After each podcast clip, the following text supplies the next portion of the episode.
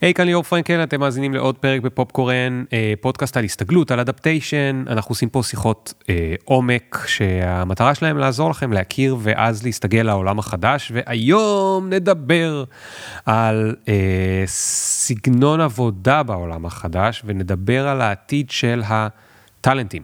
אתם טובים בעבודה שלכם, אתם מקצוענים, אתם אוהבים להתפתח. מה זה אומר לרוב האנשים? רוב האנשים זה אומר שהם רוצים להגיע למקום גבוה בארגון. אולי להנהלה הבכירה, אולי לא יודע. אבל האורח של היום טוען שלאו דווקא, או אולי אפילו דווקא לא. אולי המקום שלכם הוא בכלל מחוץ לארגון?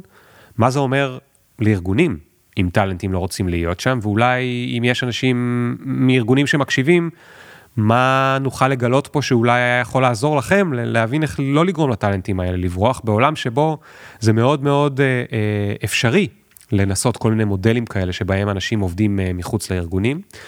אה, אני חושב שלארגונים אולי דווקא להם הכי שווה להקשיב לפרק הזה. האורח שלנו היה הרבה מאוד שנים שכיר, הוא יודע להצביע מהחיים שלו, כאילו מה, מהשטח על הבעיות, שאולי שווה לחשוב איך לצמצם אותן. אה, הוא יודע גם לספר על מודל העסקה אחר שהוא יוזם כזה ומשתתף בו בעצמו. אה, זאת אומרת, כל מה שהוא יספר פה היום מגיע מהשטח, זה לא איזה עניין תיאורטי, וזה לא, אנחנו לא מספרים פה על מחקר שקראנו אני והוא אחרי צהריים על זה, אלא אנחנו מדברים על מה באמת קורה שם אה, אה, בחוץ. תומר ענבר חזר מניו יורק אה, ב-2002 עם uh, תואר ב-Fine Arts, איך אומרים את זה בעברית? זה נראה לי Advertising Design, האמת זה נקרא, זה Advertising Design, כן. אוקיי. הוא עבד כמנהל קריאיטיב בחברות הפרסום המובילות בישראל, ובעשור האחרון, אחרי זה, הוא ניהל בדרך כלל מתחת למנכ"ל את מחלקות העיצוב מוצר והמרקטינג, אה, גם בסירס ישראל, פייבר, גט טקסי, אופן ווב והטרה. בשתי האחרונות הוא אפילו היה חבר הנהלה בכירה. היום הוא עובד במודל אחר. אה, הוא מנהל קולקטיב של עצמאים שעובדים בצוותים קטנים, בצמידות ליזמים של חברות טכנולוגיה, דווקא צעירות, הזכרנו כל מיני חברות רציניות שהצליח להם מאוד והם גם אה, הונפקו בבורסה, אבל הם עובדים היום עם הקולקטיב דווקא עם חברות טכנולוגיה יותר צעירות שהן יותר בהתחלה, ויש שם אנשים שעוסקים בניהול מוצר ובעיצוב מוצר, מיתוג, מחקר, תוכן וכולי, הם כולם יוצאי חברות כמו Fiverr Weeks, Facebook, Monday, Waze, מיליו וכל החשודות המיידיות, יש להם הרבה ניסיון. אה, ואני אנסה להבין ממנו גם למה הוא הקים את המודל האחר הזה ולמה בכלל צריך כזה, הרי ברור שמהרבה מאוד סיבות עדיף להיות, וספציפית בישראל, שכיר, ולא להמציא לך איזשהו מודל שבו אתה עצמאי, עם או בלי קולקטיב, אבל בכל זאת, עדיף כלכלית והרבה בחינות להיות שכיר, אתה יודע, ימי חופש, אה, חופשת מחלה, כל מיני דברים כאלה שאין לעצמאים. אה, הוא גם co-founder באיזושהי חברת אדטק שהייתה לקוח והפכה אה, לשותף, לא נדבר עליהם עדיין יותר מדי כי הם בסטלף מוד, אבל אולי תשמעו עליה בהמשך. אנחנו הולכים לדבר על דברים כמו מה טאלנטים באמת מחפשים במקום העבודה. אני חשבתי שאני יודע, אבל בוא נשמע, אולי תומר יש דברים חדשים לספר לי. נדבר על פוליטיקה ארגונית, ו... כמה למרות שהיא מובן שצריך אותה, אה, מה, מה היא עושה ל, לאנשים אה, כמוהו במקומות עבודה, אה, למה פתאום אולי לחלקנו לא מסתדר לעבוד בפול טיים, למה לפעמים בחברות אין אתגרים משמעותיים, כי בחוץ נראה שתמיד יש אתגרים משמעותיים, למה לדעתו שיטת התגמול הקיימת היא עקומה, וגם אולי נספיק לדבר גם על העומס הנפשי הגדול שיש הרבה פעמים כשאנחנו עובדים אה, קשה מאוד באיזשהו ארגון, ושוב, אני ארצה לאמת אותו אל מול עומס נפשי גדול שיש להרבה מאוד עצמאים, אז איך, איך, איך אפשר ששם לא יהיה את זה? בקיצור, ניתן למוזיקה את המקום שלה, ונתחיל בעוד שנייה. אם אתם כמוני, גם אתם מפסידים מלא כסף שעבדתם ממש קשה לחסוך אותו. למה אני מתכוון? אם הייתי מודד את כמות הזמן והאנרגיה שאני משקיע בעבודה שלי, ומשווה את זה נגיד לכמות הזמן והאנרגיה שאני משקיע כדי לטפל בכסף, בכסף שחסכתי מאותה עבודה, אני מניח שזה יהיה משהו כמו אחד לאלף. זאת אומרת, אני משקיע אולי, אולי, אולי שעה בשנה, כדי לוודא שיש לי את התנאים הכי טובים בכל הפנסיות, ביטוחים וכל הדבר הזה שאין לי מושג בו. למה זה קורה? כי אני לא יודע למי להאמין. איך אפשר לדעת על מי לסמוך עם כל היועצים של הפנסיה וביטוחים ומשכנתה והשקעות? הרי מה המודל שלהם? איך זה שלפעמים הם לא מבקשים ממני לשלם להם? אז מי כן משלם להם? אז של מי נמצאים האינטרסים? עכשיו, בסוף מה יוצא מכל הפחד הזה? שאני לא עושה כלום. דביל. אז אני לא יודע אם יצא לכם או לא להאזין לפרק שלי עם טל עקרוני, המנכ"ל של בטר, שבו דיברנו על איך יודעים למי כן אפשר להאמין בעולם הזה. לדעתי זה פרק חובה. דיבר, דיברנו שם איך בן אדם עם משכורת סבירה יכול להפסיד לפעמים רבע מיליון שקל רק על עמלות, ריביות, דמי ניהול שהיו יכולים ממש ממש להשתפר, ומה שקרה אחרי הפרק הזה, זה שמלא אנשים כתבו לנו הודעות, גם לי וגם להם, ומההתלהבות ביקשתי מהם פרטים, מסתבר שרק בשבוע הראשון, אחרי שהפרק פורסם, יותר מ-60 מאזינים התקשרו אליהם. והם מצאו להם במערכת המשוכללת שלהם חיסכון של יותר מ-12 מיליון ש"ח. כן, זאת אומרת, מודדים את זה עד עד זמן הפנסיה, כמה היית יכול אה, אה, לחסוך. הייתה מאזינה אחת שקיבלה הודעת חיסכון מהם כבר על 376 אלף ש"ח, רק על השיפור תנאים בפנסיה שלה. אז החלטנו לשלב ידיים שנעשה פרסומת. כן, כן, אתם מקשיבים עכשיו לפרסומת שאני אשכרה עושה לבטר, בטר טכנולוגי. אני יודע, זה לא נשמע כל כך כמו פרסומת, כי אנחנו רגילים פרסומות שמוכרים לנו שטויות, אבל בגלל שמדובר במאזינים של פופקורן, ודיברתי עם כמה מהם כדי להבין איך הדבר הזה אה, קורה, אני ממש ממש גאה לעשות את הפרסומת הזאת. אז בגדול, זה הולך ככה, הטכנולוגיה שלהם יודעת להתחבר לכל הנכסים הפיננסיים שלנו, וכל פעם שהיא מוצאת הזדמנות לחסוך, היא שולחת הודעת וואטסאפ בסגנון של, היי, אנחנו יכולים לחסוך לך ככה וככה, אתה מאשר שנעשה את הפעולה הזאת בעצמנו. אם אני לא מאשר, אני יכול לעשות את הפעולה בעצמי, אם אני מאשר להם, הם עושים את זה, עובד כמו קסם, וכמה זה עולה לכם? השירות הזה שמוצא לכם את ההזדמנויות לחיסכון, הוא בכלל חינמי, אחרי שאתם מדברים איתה פעם אחת. אם אתם רוצים שהם יעשו את הפעולות בשבילכם, כי לפעמים זה קצת מסובך או בירוקרטי ואין לכם כוח, אז הם עובדים על בסיס הצלחה. הם מקבלים תשלום רק מתוך מה שהצליחו לחסוך לכם. לא הצליחו לחסוך, לא מקבלים שקל. למה זה שונה כל כך מכל היועצים ששנים הסתמכתי עליהם? כי הם אחד, מקפידים לא לקבל השקעות מחברות ביטוח, ושתיים, הם שומרים על האלגוריתם שלהם אובייקטיבי, הם, הם מוודאים שהשיקולים בבדיקה ובסריקה של איפה אפשר לחסוך, זה יהיה אובייקטיבי וזה תמיד יהיה לטובתנו. איך אתם יכולים לעשות אותם, וזה בלי התחייבות ובלי תשלום ובלי זה, פשוט לדבר איתם רגע.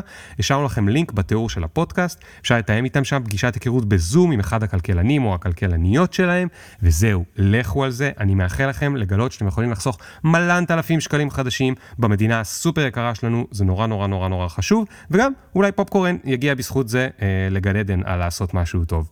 זה הכל, ועכשיו לפרק של השבוע. Yeah. Boom, boom, boom, boom. One time, look. Ring the alarm, hot ass nigga. Yeah. Big ass head, so my dreams get bigger. Yeah. Big campaign strong, so my flows get sicker. Yeah. Confidence bigger than a drunk ass nigga. Look, I'ma work graveyard shift. 529, not a night. לפני, אני חושב, עשר שנים בערך נסעתי ל... אנחנו נוסעים כל שנה לחופשה.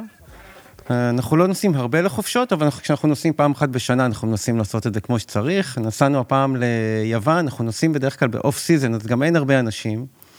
אשתי, אני ושתי הבנות שלי, בשדה תעופה בנתב"ג, קניתי ארבעה כובעים, כולם של נייק בצבעים זהים לכל המשפחה, וזה היה כאילו העניין שלנו, ארבעת הכובעים, לא הורדנו אותם במטוס, לא כלום.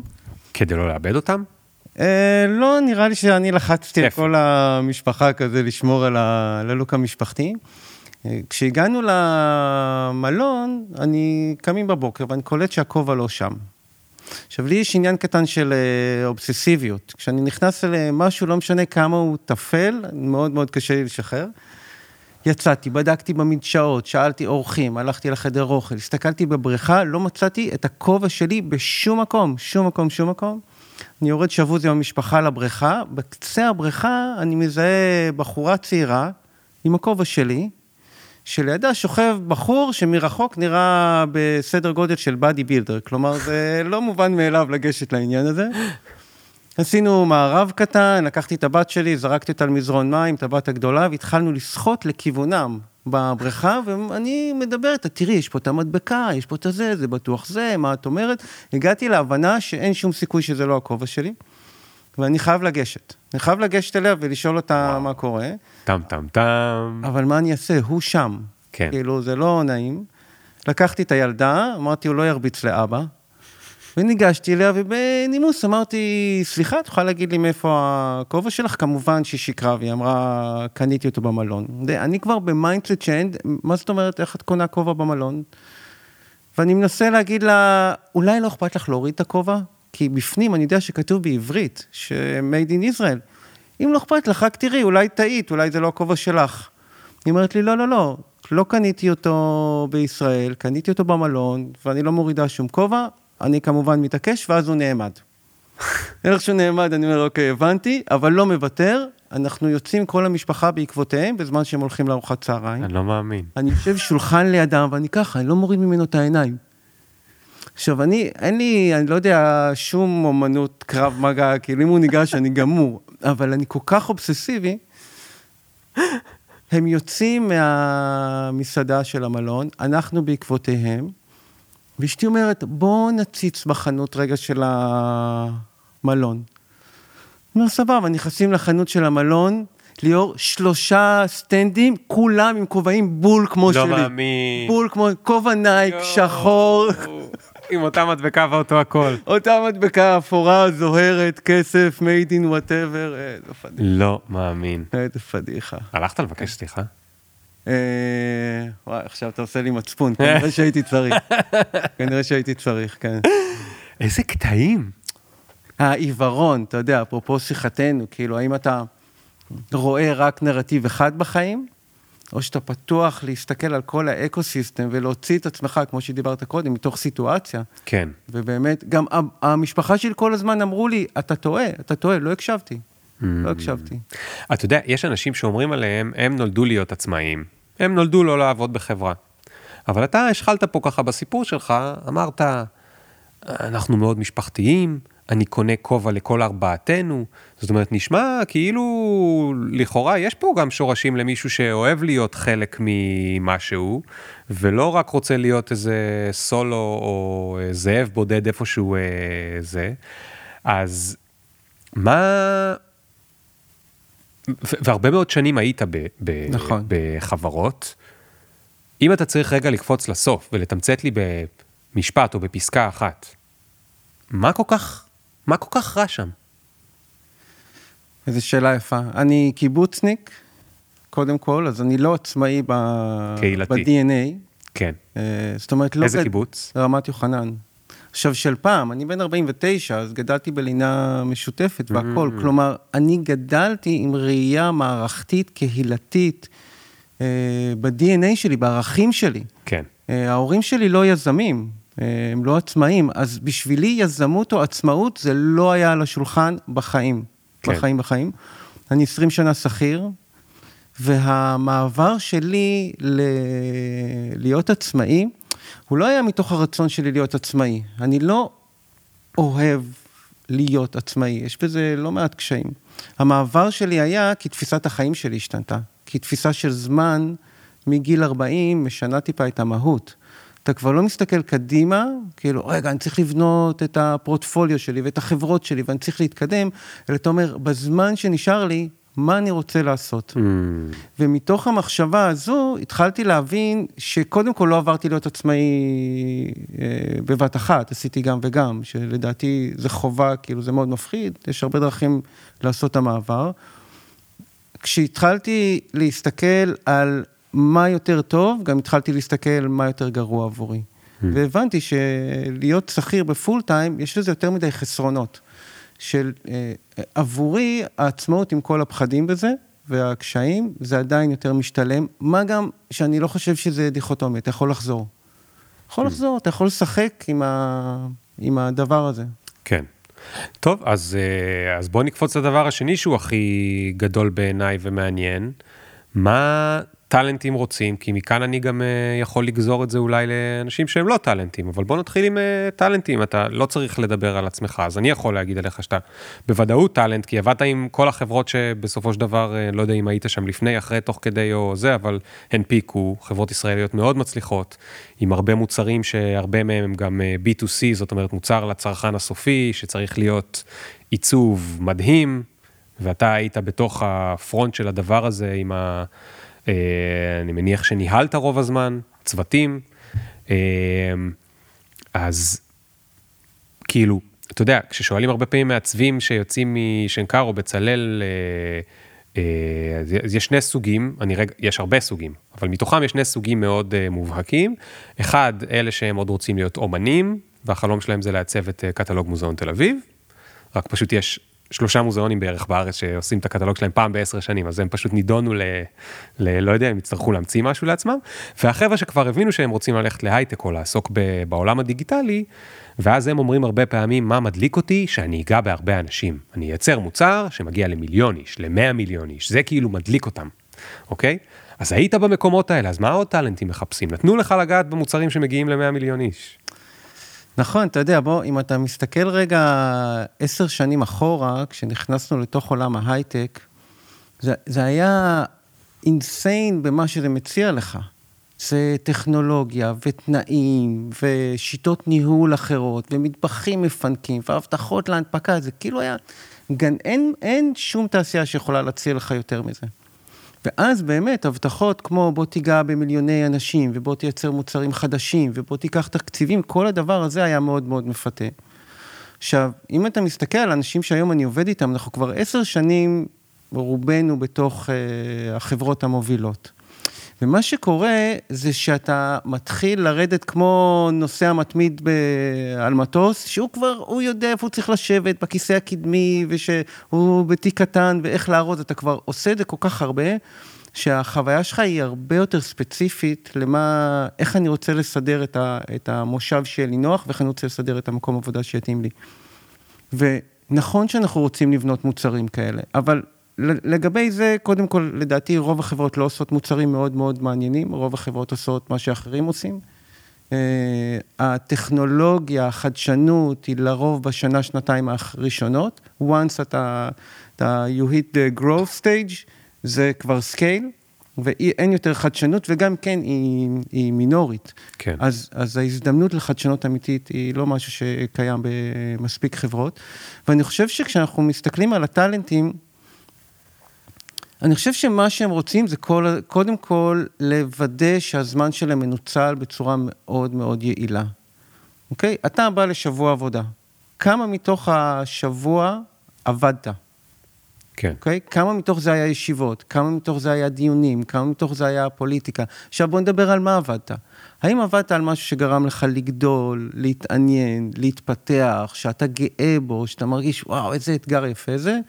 או שאתה מרגיש שעוד פעם, אתה, אתה, אם אתה מכיר את ה... בטוח שאתה מכיר את ה-OKR וה-GSP וכל מיני ה-Mondays, אוקיי, Monday כמוצר, לא כחברה, כן.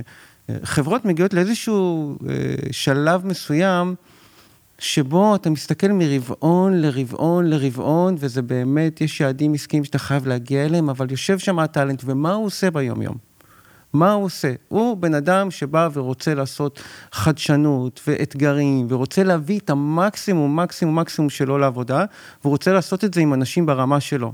כי אם אתה עושה את זה באנשים ברמה פחות טובה, או אם האנשים שאתה צריך לדווח אליהם לוקחים החלטות לא ענייניות, או אם הממשקים שלך הם פשוט לא מספיק רציניים, לא מספיק מקצועיים, אתה גם לא יכול לנצח, לא משנה כמה עבודה תעשה שהיא טובה, כי אתה כל הזמן צריך בדיפלומטיה לאזן, רגע, פה אני נלחם, פה אני לא נלחם, זה כן חשוב לי, זה לא חשוב לי.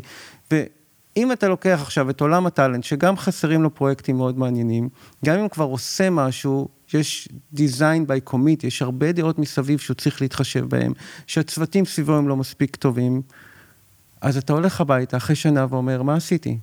אני מסתכל אחורה על השנה הזו, מה עשיתי, ואנחנו מדברים על אנשים שעברו מחברה לחברה לחברה, וכל חברה אמרו, פה זה יצליח לי. ניסו שוב פעם, פה זה יצליח לי, וראו שהרבה חברות זה אותו דבר. עכשיו, אני רוצה להגיד שאין לי שום ביקורת לחברות, אני חושב שזה המבנה, והוא מוצדק. הוא כן. מוצדק עבור, עבור החברות, ככה הן צריכות... אה, נכון, להיות. חברות לא יכולות להגיד, אה, אוקיי, מה טאלנטים רוצים, בואו נעשה לזה אופטימיזציה, ולא נכון. אופטימיזציה ל, ל, לבורסה, כי נכון. בסוף הם ייסגרו. נכון. אז אתה אומר, יש בעיה אינהרנטית. נכון. זאת אומרת, במבנה. לא רק זה, גם בזכות כל החברות האלה, אתה איפה שאתה נמצא היום. נכון? אין ספק. זאת אומרת, עכשיו באים אליך לקוחות, ואם לא היית עובד ב... אתה והחבר'ה, בפייבר, מאנדיי, מיליו וכל השמות הטובים הישראלים, אז אה, פחות היו מתלהבים לעבוד. נכון. זאת אומרת, כן יש פה איזשהו... אה, אה, זה, אבל אתה, אבל אתה יודע, לפני זה זרקת ככה בקטנה, אה, החלטות לא ענייניות. מה זה ההחלטות הלא ענייניות האלה? ו... כי אתה יודע, יש דבר אחד בלהגיד, תשמע, מה שהחברה עכשיו צריכה בשביל הלקוחות שלה, נגיד המצאנו, לא יודע מה, ניקח, אפילו לא, עכשיו אני רוצה להגיד מוביט, לא משנה, המצאנו, אני ואתה המצאנו אפליקציה לנסיעה באוטובוסים. לא מוביט, מוביט 2, אוקיי? ואני מסכים איתך, שנה, שנה, שנה ראשונה, שנייה, יוצא האפליקציה למובייל, שם יש מלא חדשנות, צריך לחשוב איך לעשות את זה, שעוד לא כולם עשו, לפתור את הבעיות. נורא מגניב, מגניב, מגניב, מגניב, מגניב, אוקיי? עכשיו, אחרי זה, אחרי שנתיים, מי שמתחיל לשלם, זה נגיד, אני סתם באמת ממציא פה המצאות, חברות האוטובוסים מתחילות לשלם, אוקיי? למה? כי מצאנו איזשהו מודל והן מתחילות לשלם. עכשיו, חברות האוטובוסים, מה שהן רוצות זה את המסך שבו הן יכולות לראות את האנליטיקס, כמה נוסעים נסעו בכל מקום. וזה מגיע בסוף לבן אדם אחד בכל חברת אוטובוסים, זאת אומרת, אתה עכשיו הולך לראות איזה מערכת שלא תגיע ל-100 מיליון, היא תגיע לאיזה 100 איש ב-100 חברות אוטובוסים, ואתה מעביר את זמנך שם עכשיו, אוקיי? זה דבר אחד. אתה יכול להגיד, לא מעניין אותי לבנות את המסך האחרון ההוא של הבן אדם שיושב בחברת אוטובוסים ולא מעניין אותו אם זה מגניב או לא מגניב, ואין שם, גם אם אני לא אפתור בעיה ימכרו לו את זה, הוא גם לא מחליט. ידחפו לו את זה כי החברת אוטובוסים החליטה לעבוד איתנו, אז, אז זה לא מדליק אותי.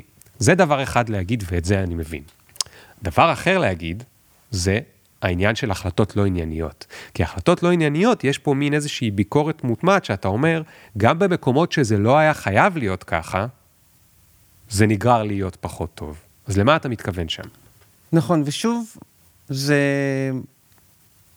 אני חושב שזה, אני יותר רוצה להגיד שיש פה לא ביקורת ישירה על החברה, אלא אה, אפרופו סדקים, לבוא ולהגיד מבנה חברה כמו שהוא, אל מול טאלנטים כמו שהם, הדבר הזה, אפשר לפתח את הדיאלוג הזה לאופציות אחרות של אה, חיבורים, mm.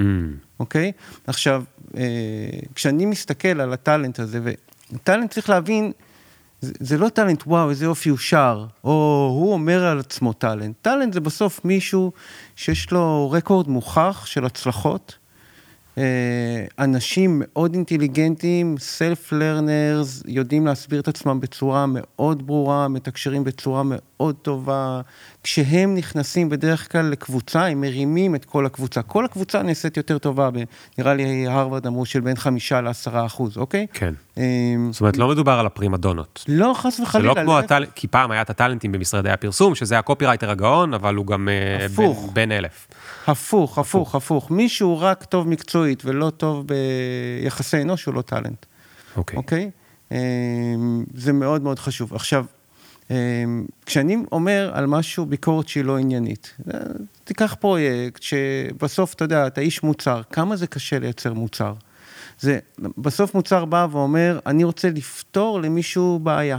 כן. אוקיי? כדי לעשות את זה, זה לא מובן מאליו איך לזהות את הבעיה ואיך להתחיל לייצר פתרונות וללכת ולבדוק ולקבל את הפידבק ואתה גם מול תחרות אינסופית וזה הכל כן. מבוסס על אינטואיציה וידע.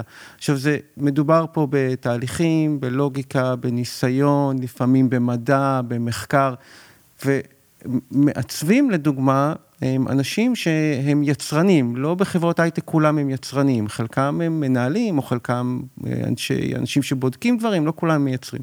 עכשיו אתה עושה תהליך ואתה מייצר משהו שמבוסס על מחקר ועל ידע ועל ניסיון ועל שיחות ואתה מציג את זה לקבוצה של אנשים מממשקים אחרים והם פוסלים את זה. כן. ואתה שואל על סמך מה, אוקיי? והתשובה על סמך מה בלא מעט מקרים היא לא מבוססת אה, לוגיקה, מחקר, ידע וניסיון, יכולה להיות מבוססת אה, על פשוט אה, נגיד אינטואיציה, אה, סיגמה מסוימת, אתה פשוט יכול, אז אתה תגיד, אה, מערכת יחסים מקולקלת בין שתי המחלקות, יש מלא friction, אתה מכיר בין design לבין product, בין marketing, בין design, שהוא friction שאמור להיות טבעי, כי כל אחד רוצה, אחד דוחף לביזנס, אחד דוחף למקום אחר. אבל האיך לתקשר ואיפה אתה נכנס ואיפה אתה לא נכנס, אה, יכול מאוד להשפיע על איכות התוצר הסופי. עכשיו, תחשוב שאתה באמת איש טאלנט, אם נוח לנו בדבר הזה, כמה זה מתסכל אותך שאתה צריך עכשיו להתפשר באיכות שאתה עושה, בגלל ביקורת לא עניינית, כן. כי שני המחלקות לא ביחסים טובים, כי הוא יכול להגיד לך, כי המנכ"ל אמר לך, אל תהיה דיבה. אל תתעקש, אתה כאילו בוא, תתפשר, לא יקרה כלום. איפה אתה יודע שאתה צודק? שוב אני אגיד, זה בסדר, כי חברה היא לא סתם נקראת חברה, אוקיי? זה חברה זה שם של אנשים ביחד. אז ברגע שאתה נמצא כמה אנשים ביחד, אתה חייב לדעת לתקשר עם הסובבים. אבל אם אתה בן אדם שמגיע כבר לאיזשהו שלב בקריירה שלך, שאתה אומר, תקשיב, I get it, אבל זה לא בשבילי, כי אני לא רוצה להעביר 50% מהזמן שלי בלהבין את ה ecosystem. אני פשוט לא רוצה. אני רוצה שה ecosystem יבין אותי. אני רוצה לבחור, זה גם, זה אפילו לא כמה ימים אני עובד בשבוע, כי כולנו מאוד אוהבים לעבוד. זה איך אני פורס את הימים שאני עובד בתוך השבוע. כן, אני רוצה לעבוד ארבעה ימים, אני רוצה להחליט איך אני עובד אותם. כן. אבל אם אתה אומר לי, בוא למשרד ארבעה ימים בשבוע, to do what? למה? אז אני חושב שטאלנטים יש להם חוש ביקורת מאוד מאוד גבוה על הסביבה, הם רואים, אפרופו דיברת על metrics, ו, ואם מהזמן שלך הולך על דברים שמבחינתך הם לא ענייניים, הם לא באמת תורמים למטרה, אבל זה, זה הסביבה שאתה נמצא בה, זה מאוד מאוד מתסכל. Mm, אבל, אבל זה פתיר לדעתך? או שזה פשוט המבנה הזה לא מאפשר את זה? זאת אומרת, הרי אתה מדבר על מקרה שבו נגיד יש איזשהו בוס גדול, או קצת פחות גדול, אבל הוא עדיין בוס גדול, והוא ראה, אה, הוא ראה את הדוקומנטרי על אה, סטיב ג'ובס, ושם הראו שסטיב ג'ובס היה המנכ"ל, והוא התערב לכולם ב-UX, והנה יצא אפל. אז מה הוא לומד מזה? אפילו שאני לא מעצב, אני חכם כמו סטיב ג'ובס, הוא גם לא למד עיצוב, נכון? למד על פונטים, אבל הוא לא למד עיצוב. אני, אני, אני מנכ"ל, או אני סמנכ"ל, אני מבין אני מבין באפליקציות, יש לי מלא בטלפון משלי, אז אני יכול להגיד לו שזה לא נראה טוב, או שזה לא עובד, אה, ואתה אומר, אני, אני פשוט נשאר מתוסכל מה, מהדבר הזה. נכון? אני הבנתי נכון את המקרה? אני אפילו יקטין לך אותו, אוקיי? שת, אם, אם אני יושב מול מנכ"ל והוא אומר לי, תקשיב, אני יודע כמה דברים בעיצוב, וכשאני שואל אותו איפה למדת עיצוב, הוא אומר, לא למדתי, אבל סמוך עליי, אני יודע, אני כנראה לא אעבוד עם המנכ"ל הזה. אוקיי? אה, דעתנות היא יתר, היא, הצד השני שלה זה חוסר יכולת להקשיב. ואם אתה חושב שאתה יודע, ואתה מביא בעל מקצוע שאמור להיות מאוד מאוד טוב, אבל אתה כבר מראש אומר, אני יודע, כן. אז אני צריך לעבוד כמה חודשים ורק לייצר מערכת יחסים שבה אנחנו סומכים אחד על השני, ואני מרגיש שאתה נותן לי לעבוד, ואתה מרגיש שאתה יכול לסמוך עליי ולתת לי לעבוד, ושוב, מעולמו של, של, של מישהו שכבר באמת רוצה לעשות ולא להתעסק במסביב, זה, זה פחות מעניין, אני כן. מחפש מישהו שמבין אותי.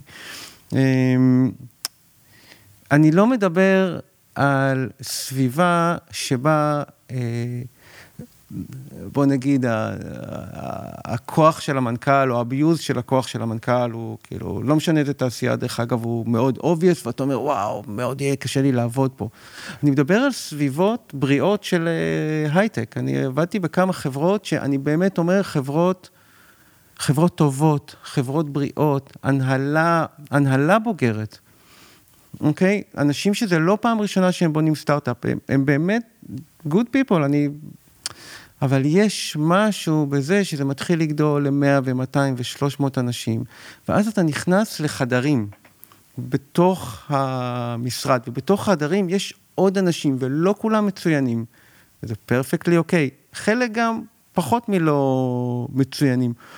עכשיו אתה בא ואתה שם משהו על השולחן, ואתה רוצה לדבר בצורה מאוד מקצועית על הדבר הזה, והדיון הוא לא... הוא לא... לאו דווקא מקצועי. הוא לא, הוא לא ברמה המקצועית שאתה זקוק לה כדי באמת לקחת את זה למקום שזה כן. צריך לקחת. ואז השאלה, כמה זמן אתה מוכן...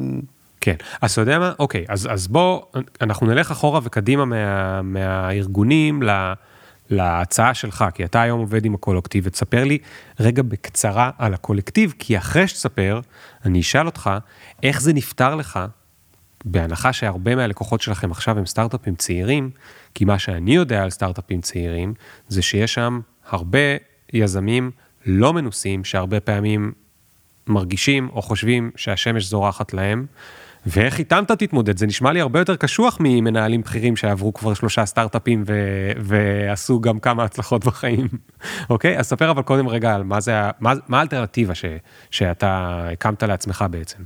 אז אם אני צריך למסגר את זה, וגם עבור חברות לדעתי, אני, אני חושב שחברות צריכות לזוז מתפיסה של long long relationship ל short relationship, ש short relationship זה פרויקטלי. Mm. זאת אומרת, אתה רוצה להביא טאלנט שיהיה שכיר, אבל שיהיה שכיר תשעה חודשים, יעשה את, הפר... את הפרויקט, תגמל אותו לפי זה, אל, ת... אל תיתן לו cliff של אה, שנה ו vesting time של ארבע שנים, ו...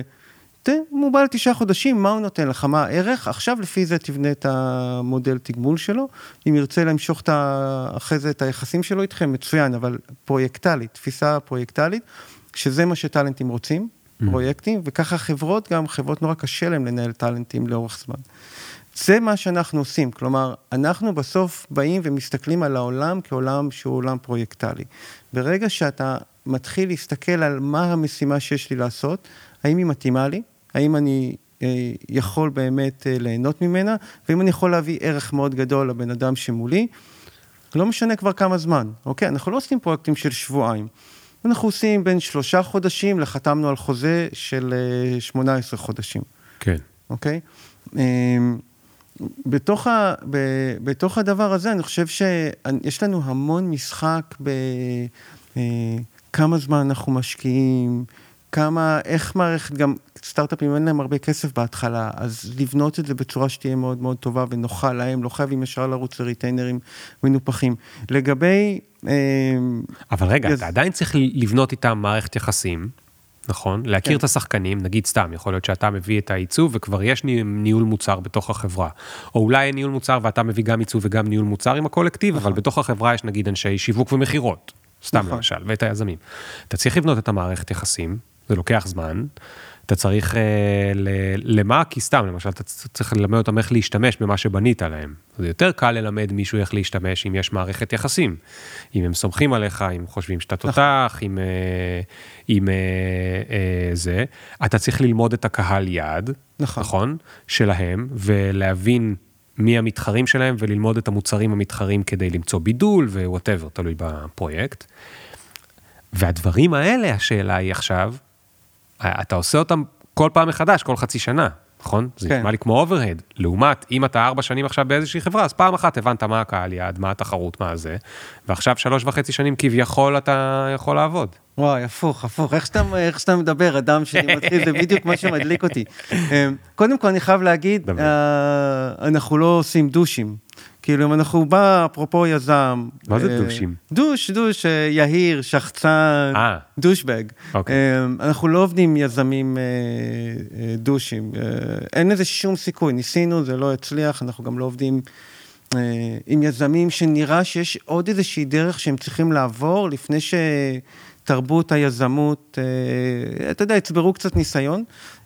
לא בגלל שאנחנו לא מכבדים אותם, פשוט כי אנחנו מניסיון יודעים שייקח הרבה זמן עד שנניע ונעשה הרבה טעויות ביחד, זה לא טוב לאף אחד. למה מה שתיארת הוא בדיוק מה שכל כך יפה? אנחנו עובדים עם, אה, זה יכול להיות יזם אחד, שניים או שלושה, לרוב לא חברות אה, גדולות. מן הסתם יש להם תפקידי מפתח, אבל אין להם את התפקידים היותר אסטרטגיים ביצועיים בתוך החברה. אה, יהיה להם אה, פיתוח, יהיה להם ביזנס, אה, לפעמים יש איזה מישהו שהוא כאילו בעל הכובע של המומחה, אם זה פדגוגי, אם זה הנהלת חשבונות, אם זה בנק. יכול להיות שיש product, יש או אין, בדרך כלל זה מנכ"ל או יזם שיעשה את שני הדברים.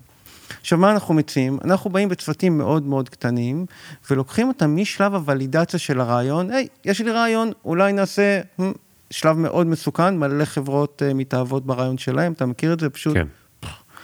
משלב הוולידציה של הרעיון, עד שאנחנו עוזרים להם להביא מוצר בריא שפוגש את היוזרים שלהם, ובאמת הם יכולים להתחיל עכשיו להביא כסף ולגדול.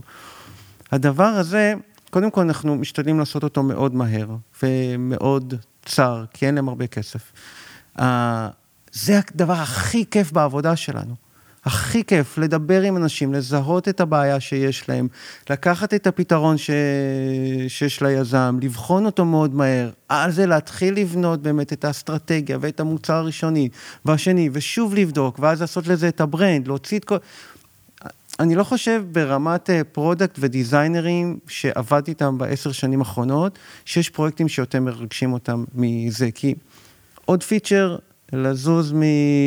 לא יודע, מלקוחות... מגרסה 7.2 לגרסה 7.3. כן, דוד, זה כאילו, מה יש לך, זה כבר עשית את זה, been there done that, כאילו, מה אתה יכול לעשות? כמה יוצא לך, בוא תעשה branding, בוא תעשה מוצר חדש, בוא תגלה, לא יודע מה, תפתח זרוע חדשה של המוצר, כן. אין. זה מאוד מאוד מאוד מאוד... אבל מהיר. אתה עכשיו... אה... אה, לוקח את כל הידע הזה, הוא שילם לך כדי שתיקח את כל הידע הזה, והידע הזה לא נשאר אצלו בחברה. אוקיי? זאת אומרת, באלטרנטיבה הוא שכר מישהו שיעשה את ה brand, והבן אדם הזה עכשיו, יש לו את השורשים של ה brand, הוא יכול שלוש שנים לעשות brand. אתה מתישהו אומר לו, ביי, הנה המוצר, אני הולך לחברה הבאה. נכון, נקודה טובה. אני, אני, אני, אני מודה שמהמקום הזה אין להם את הקשר הארוך איתנו, אבל אנחנו עושים שני דברים. אחד, אנחנו בעצם כולנו hands on, אנחנו לא יועצים. אוקיי? מה שאומר שאנחנו הופכים להיות הקור של, ה... של החברה. אה, אנחנו לא הולכים מהר, אנחנו הולכים רק בשלב הגדילה, כי הוא פשוט לא מעניין, אבל הוא, אנחנו החברה, למעשה, והכל נורא משותף, אנחנו בישיבות הנהלה, mm. ואנחנו בדיילי, ויש לנו אופציות בחברה, אנחנו החברה, אז זה לא שיום אחד אנחנו אומרים, יאללה, ביי, חתכנו, תישאר עם כל, ה, כל הדבר הזה, אנחנו לוקחים איתנו. יש פה בנייה של חודשים על גבי חודשים, שאני חושב שזו נקודה מעולה, שאנחנו צריכים להיות גם באמת אחראים על זה שכשמביאים אנשים נוספים לחברה, אנחנו חייבים לוודא שהידע הזה עובר ונשאר כן, אצל, ה... כן. אצל האנשים. כן. עכשיו תגיד, אה, בוא נדבר קצת על אה, פוליטיקה ארגונית, בארגונים בכלל, ואחרי זה נעבור לה, עוד פעם לאלטרנטיבה ונבין איך אה, שם בכלל, האם זה קיים, לא קיים או זה. אמרת לי לפני השיחה, פוליטה ארגונית, אה, אני מבין שחייבים את זה, אני מבין שזה חייב להיות שם, אבל זה בלתי נסבל וזה הורג את היעילות. נמק, הסבר, פרט ו... בכמה מילים.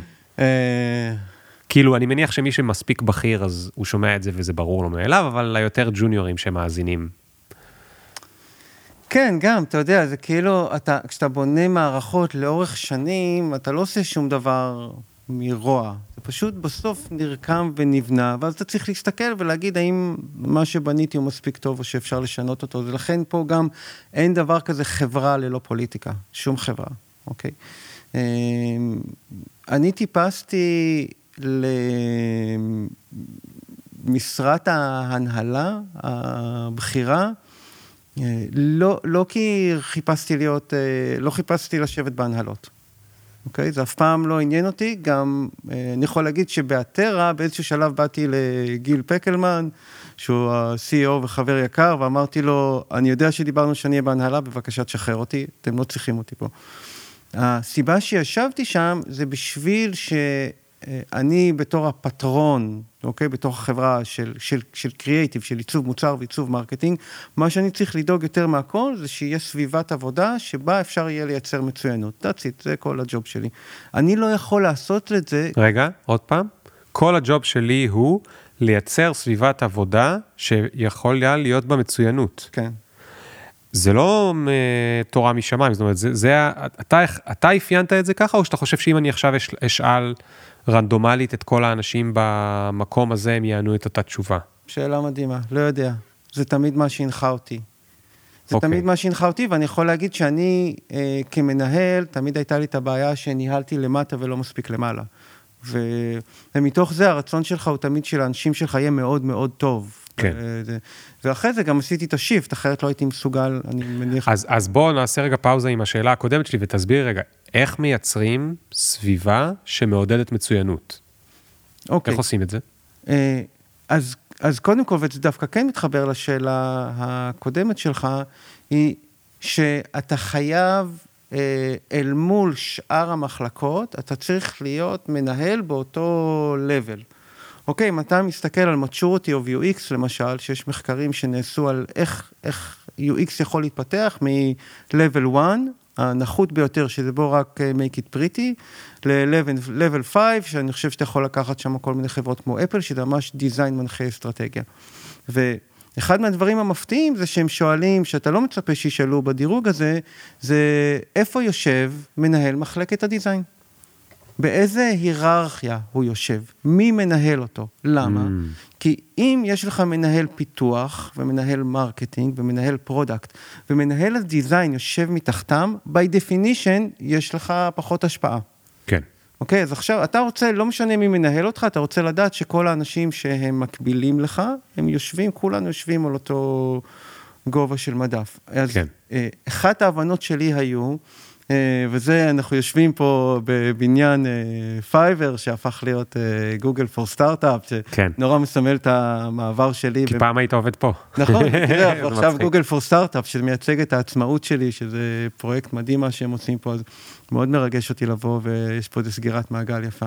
ואחד הדברים שבהם, Fiverr, עשר שנים אחורה, אתה יודע ש-UX עוד נלחם באמת להראות את החשיבות שלו, אה, היה לנו לא מעט friction עם אה, מחלקת ה product, אוקיי? עכשיו, גם פה, אין לי תלונות, מחלקת ה product, ככה היא נבנתה, אמרו להם מלכתחילה שהאחריות שלהם, ש-no matter what, הם לוקחים את האחריות. כן. מלא לחץ למנהל product צעיר, אוקיי? כן. ובתוך הדבר הזה ראיתי שיש לי... אני רק אסביר שנייה עוד פעם למי שפחות מהנישה הזאת, מה זה אומר לוקחים את האחריות, זאת אומרת שהמעצבים הם כאילו, הם כאילו הבאים בתור. אחרי שה product החליטו, הם הבאים בתור, וה product צריכים גם לאשר את מה שהם רואים בעיצוב. נכון. והאחריות עליהם, זאת אומרת, האם ה feature הספציפי, סתם, זה Fiverr, אוקיי? אז נגיד, הם מצאנו עכשיו דרך לשלם גם דרך PayPal, סתם אני ממציא, אין מושג, אוקיי? הוספנו כפתור שאפשר לשלם לא רק באשראי, אלא גם דרך PayPal, אז אפשר לעשות את זה. אה, יפה, אפשר לעשות את זה נגיש, אפשר לעשות את זה עם שלושה קליקים, אפשר לעשות את זה עם קליק אחד, אפשר לעשות את זה שזה קופץ ב pop-up, ואפשר לעשות את זה כשזה על כל המסך. ויש כל מיני החלטות שצריך לקחת, ואם האחריות היא של ה product, זה אומר שה product אומר, אני צריך להביא את התוצאות העסקיות הכי טובות, שזה אומר שהם... כל האנשים שיכולים לשלם ב PayPal, נגיד ישלמו ב PayPal, והעיצוב זה נגזרת של זה. ושאין לו אחריות, זה אומר שהוא והמעצב, הם שניהם רבים על זה, והמעצב אומר, גם אני רוצה להשיג את אותן תוצאות עסקיות, ולאו דווקא בדרך שלך זה, זה יעבוד. נכון. אוקיי. בדיוק. אז, אז עכשיו אתה אומר, נגיד שמה, העיצוב היה תחת ה product? אה, שבעצם... לא תחת, אבל האחריות הייתה עליהם. נכון, זאת אומרת, עד שאני נכנסתי, לא היה מישהו שעשה את התפקיד שלי, ולכן המחלקת עיצוב מוצר דיווחו ל product. ברגע שאני נכנסתי, אז אמרו, אוקיי, אה, בזמנו אה, אני דיווחתי ישירות למיכה, והוא בעצמו ניהל ישירות את מחלקת ה product, אז basically זה, זה שווה. כן. אה, אבל התרבות הייתה תרבות שלא רק ב Fiverr, בהרבה חברות, שבה עדיין מנהל המוצר לוקח את ההחלטה הסופית כן. על ה design. ותחשוב מעצב שעובד ומביא את הפתרון ומציג לוגיקה, ולפעמים עומד מול מנהל מוצר, והמנהל מוצר אומר, תקשיב, I hear you, מצטער, ההחלטה שלי היא כזו או אחרת.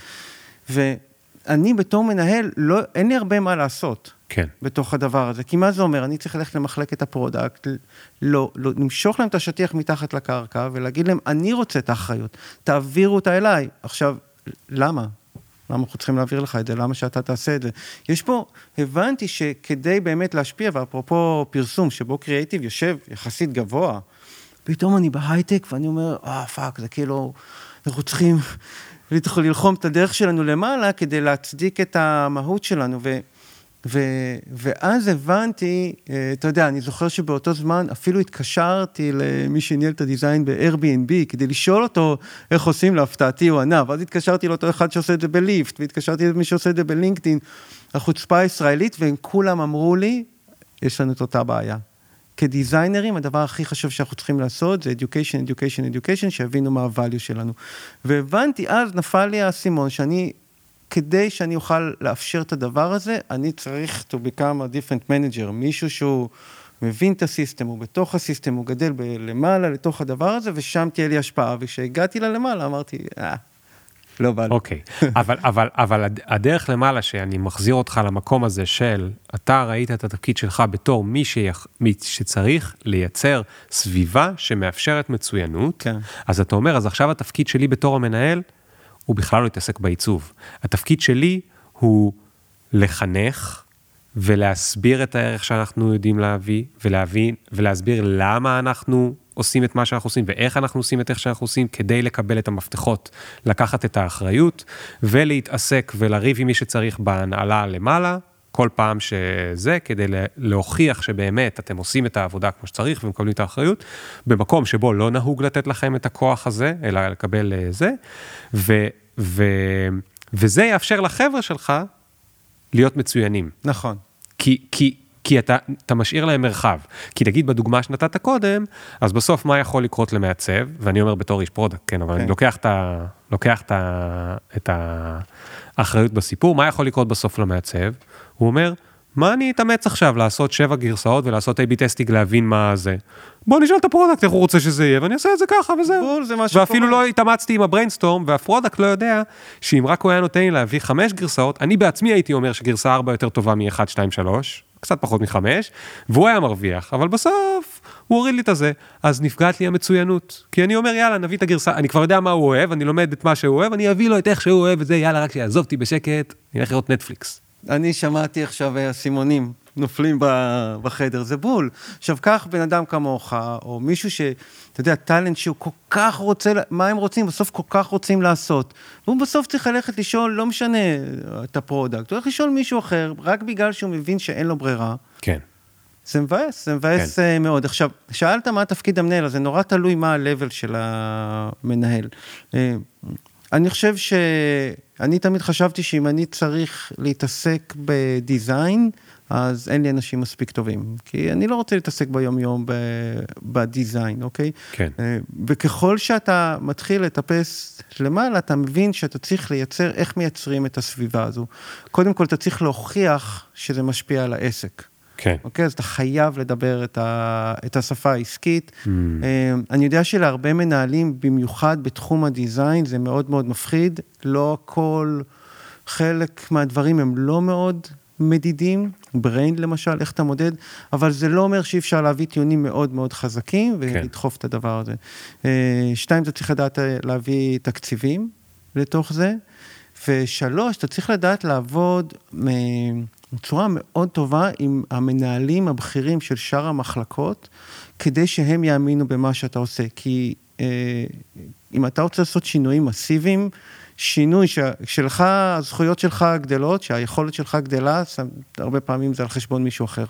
אתה לוקח ממנו, זה לא ואקום, זה היה אצל כן. מישהו. אם עכשיו כן. אתה רוצה לקחת את האחריות, איך אתה מעביר, אה, ושם צריך אמון מאוד מאוד גדול. אם אתה יוצר את הסביבה הזו, שבה יש לך מקום לפרויקטים, יש לך תקציב ויש לך תמיכה, מה אתה צריך? אקסקיוט. כן. כל מה כן. שאתה צריך זה מנהלים שיעזרו עכשיו.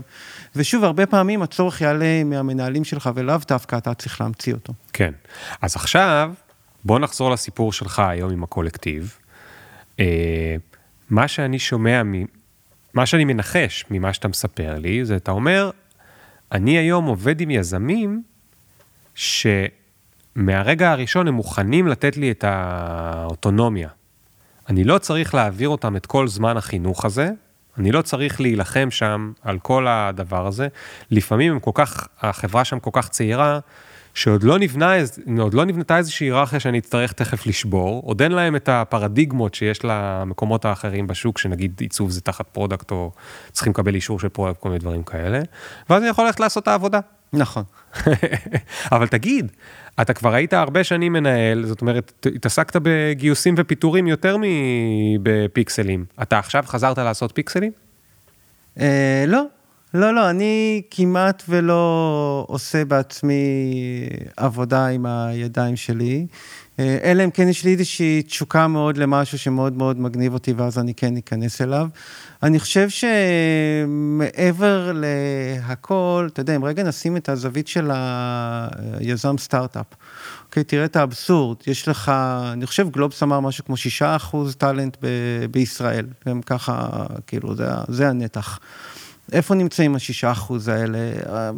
חלקם מתחת ל grid, אתה בחיים לא תמצא אותם, חלקם בתוך חברות, גוגל, פייסבוק, לך תוציא אותם מהספה הזו, רק להרים אותם זה בלתי אפשרי. אה, וגם מי יבוא, אתה יודע, בוא תעבוד איתי בסטארט-אפ שרק הקמתי עכשיו במשרד ב whatever, כשאתה כולך כאילו mm. במקום הנוח. אין להם שום סיכוי להביא את ה... הבנתי, את הטאלנטים בסדר גודל שלכם. ברור, אף אחד לא יבוא, מה, מה הוא יציע לו? בוא, תהיה אצלי פול טיים, קח co-founder, קח כן. זה, אומר, מה, אז זה כאילו, זה סיכון, כמה תשלם לי? עשרת אלפים שקל בחודש, זה, אני, יש לי משפחה להחזיק. ומצד שני, יש לך את כל הטאלנטים שמחפשים אתגרים בדיוק כמו שהסטארט-אפים נותנים, אז... כן. אז יש פה איזשהו קונפליקט. כן. תגיד, למה אתה אומר ש... למה אתה חושב ששיטת התגמול אה, בעייתית? אני אומר לך שאני עכשיו, נגיד בשנה האחרונה אני עצמאי, אני מה זה מתגעגע לשיטת התגמול של אה, מפרישים לי לפנסיה פי שלוש ממני, וימי חופש, אתה יודע, הבת שלי, הגן של הרגע סגור, אני בתור עצמאי, זה, אני מפסיד כסף, כאילו, ליטרלי. תשמע, קודם כל, אה, אנחנו מדברים בתקופה קשה. כן. אוקיי? Okay? לשוק העצמאים השנה, שנה שעברה, לדעתי, כאילו מאמצע 2022, אה, הדברים מאוד השתנו, 21 הייתה פריחה, כאילו דולרים ירדו מהשמיים, כן. אז, אז אני מניח שחייו של עצמאי הם בגלים, אבל... אמ, תראה, קודם כל אני חושב ש... ושוב, סליחה אם, אתה יודע, אם לאנשים זה לא כך נוח, אבל אני באמת מדבר על שכבה יחסית פריבילגית שהיא מאוד מאוד טובה, אוקיי? יכולה תמיד למצוא עבודה פה, למצוא עבודה שם, זה, היא מסתכלת ובוחרת מה אני רוצה לעשות עם הזמן שלי. אז השיחה שלי היא לאו דווקא לכל עובדי ה... ואני מניח שזה דרך אגב אה, בכל סקטור, לאו דווקא ב... אה, בהייטק. אה, לאו דווקא בהייטק ולאו דווקא בעיצוב. נכון, לא, לא, בטח שגם לא בעיצוב, להפך, אני יכול להגיד לך שדווקא אחת מהסיבות שיצאתי מעיצוב גם לעולמות אחרים, זה כי ראיתי שהבעיה היא לא בעיה בעיצוב, היא כל בעלי המקצוע כמעט. אמ, אני, אני אגיד כמה דברים שבעיניי הם אה, יכולים להיות באמת טיפה מאתגרים בחברות הייטק. התפיסה היא שאתה מקבל שכר אה, גלובלי, כלומר, מה שהצלחת לסגור בתחילת הדרך, כשבאת לרעיון בעבודה, זה מה שאתה תקבל, יהיה לך מאוד קשה לעשות את השינויים. אה, לא משנה אם תעבוד 600 שעות בחודש או 1,000 שעות בחודש, אם תעשה אימפקט X או אימפקט Y, אם תשנה את אורח אחר, לא משנה, אתה תמיד מקבל את אותו שכר. למישהו שמרגיש שהוא מביא ערך מאוד מאוד גדול, אבל כאילו כלוא תחת uh, תקרת זכוכית של uh, שכר שהוא לא יכול לזוז ממנה, זה יכול להיות מתסכל. מי שאומר מפונקים, אני לא אומר שלא, אבל שוב, אנחנו מדברים על הביונסד, אוקיי, של, uh, של עולם ההייטק. Uh, הדבר השני, שאם אתה מסתכל על כל חוזה האופציות, מה, מה הוא בסוף בא ואומר? קודם כל אומר לך, יש לך קליף של שנה. כלומר, אם לא, לפני שאתה עושה פה שנה, אתה לא מקבל כלום. כלומר, הסיכון הוא כולו על העובד. מה אם הייתי תשעה חודשים ואני יוצא? לא, לא קיבלתי שום אופציות פה, זה, אחד, זה לא פייר. שתיים, אה, אומרים לך, בוא, אם אתה רוצה לקבל את כל האופציות שלך, זה ייקח ארבע שנים. אתה יודע מה זה לתת ארבע שנים לחברה? זה המון, המון, המון זמן, והסיכוי שלך באמת להשלים ארבע שנים הוא, כאילו, אני לא מכיר המון המון אנשים שעושים את זה, ומה הסיכוי של החברה להצליח? כמה חברות באמת מנפיקות? אז באים ואומרים לך, בוא, תהיה פה שנה, רק אז נתחיל לספור לך. אחרי זה אתה רוצה להשלים את הכל, תהיה פה ארבע שנים, וגם כאילו הסיכוי שבאמת תנפיק, אה, שננפיק הוא קטן. עכשיו בוא נדבר רגע על מה בערך ערך המניה ביום שנכנסת.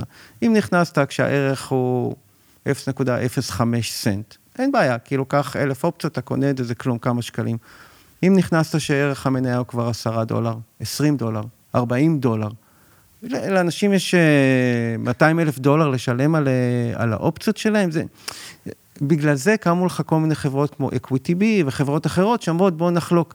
יש פה, הכוונה היא מאוד טובה, הכוונה של אה, share the wealth בעיניי היא מעולה, כן. אבל הדרך לעשות את זה, הרבה עובדים מסיימים את השירות שלהם בחברה ולא באמת יכולים לרכוש את, ה, את האופציות שלהם, מה גם שעובדים זוטרים מקבלים מנה קטנה מאוד וקצובה מאוד של... אה, של... אז תגיד, אני יכול לשאול רגע שאלה כמו אה, אחרון עלובי הקליק בייטים? מה טאלנטים אוהבים יותר? כסף או עניין?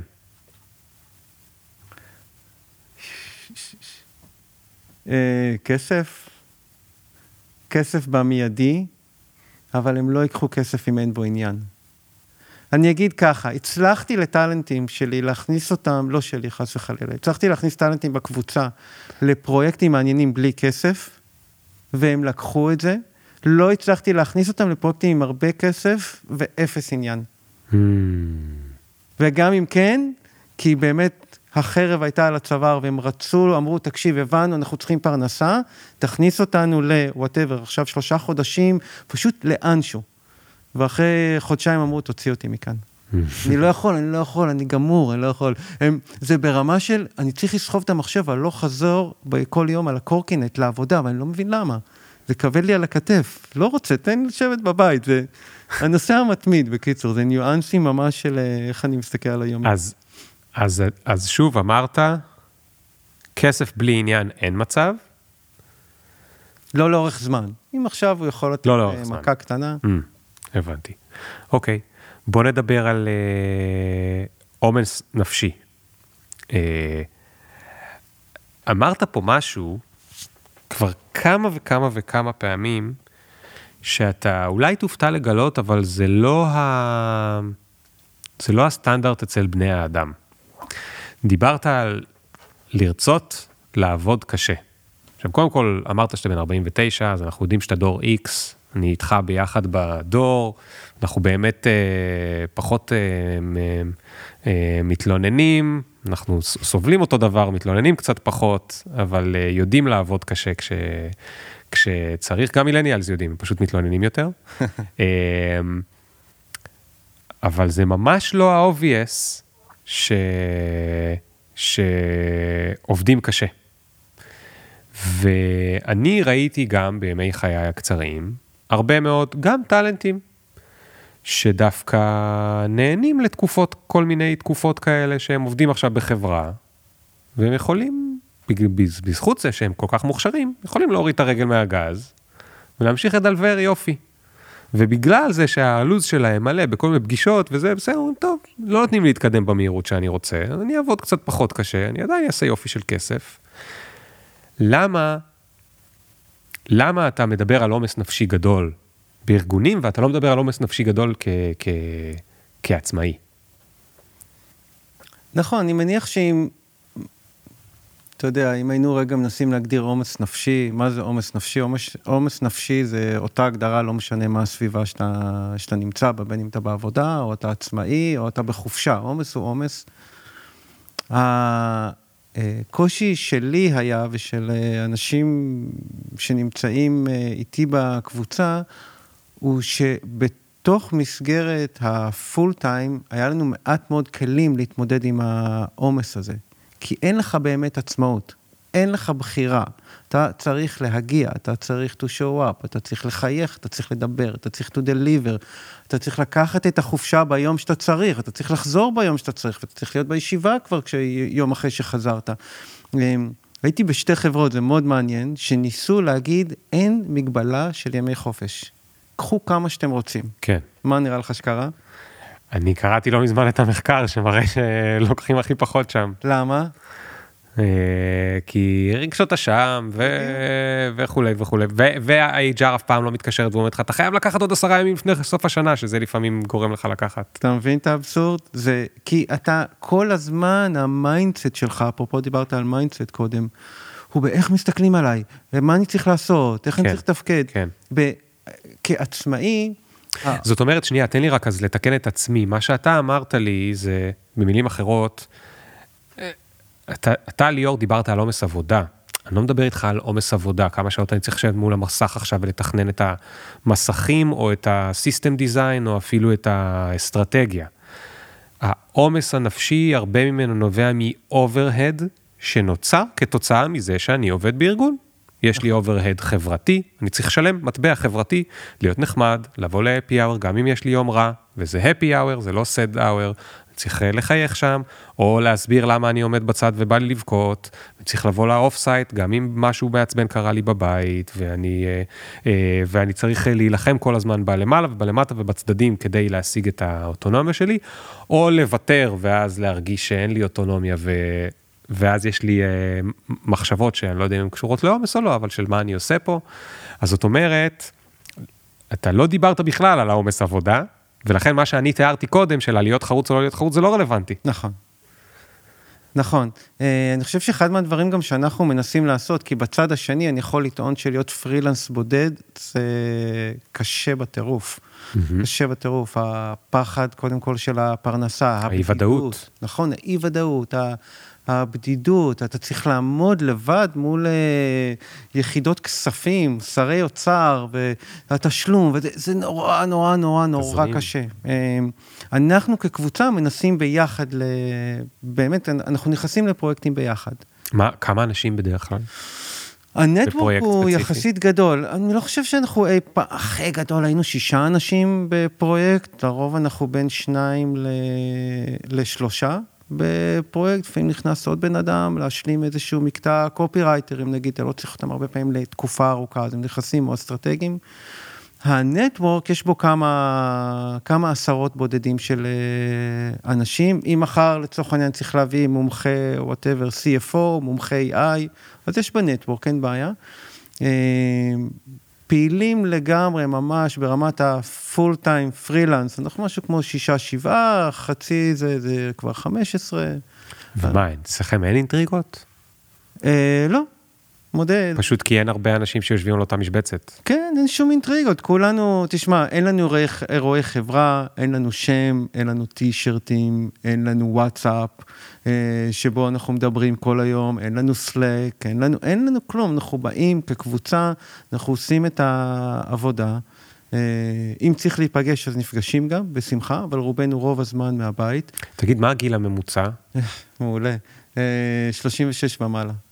36 ומעלה, מתחיל ב-36, כן. אז הממוצע זה אולי 46. כן. כן.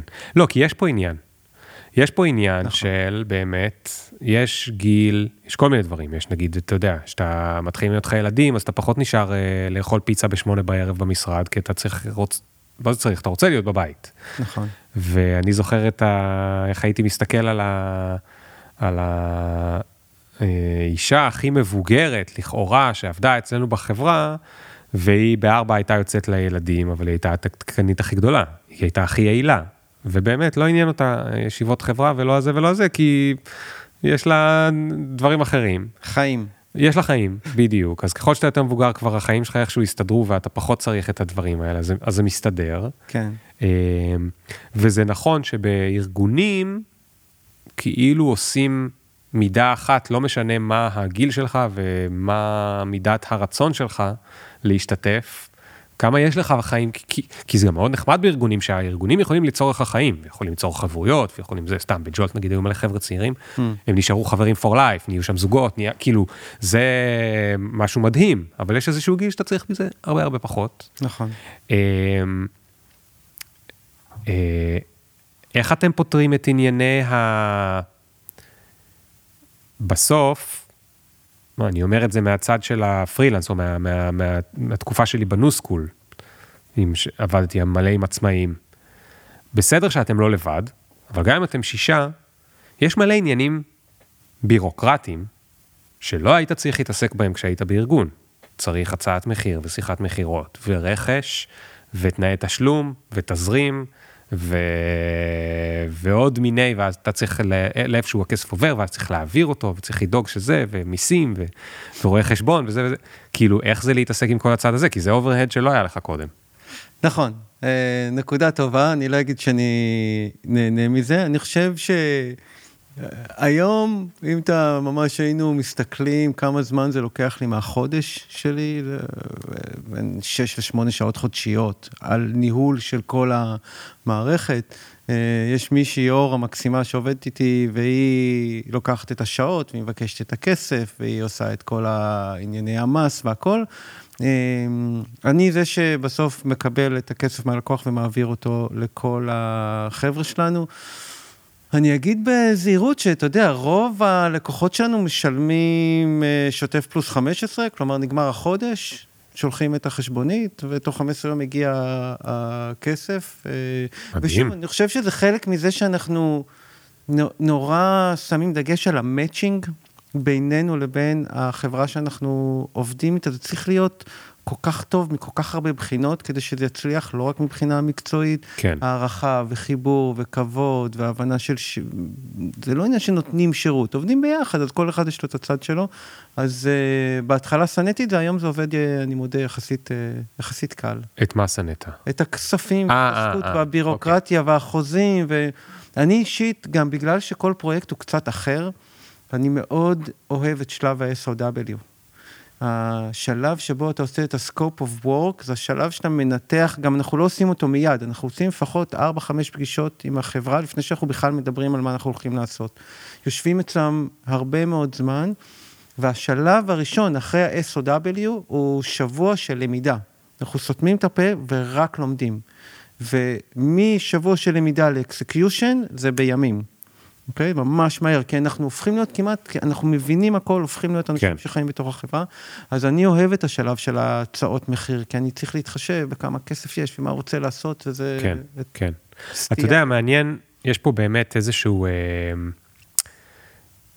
יכול להיות שזה עניין שהוא פוסט קורונה, או תוך כדי קורונה התחיל לקרות.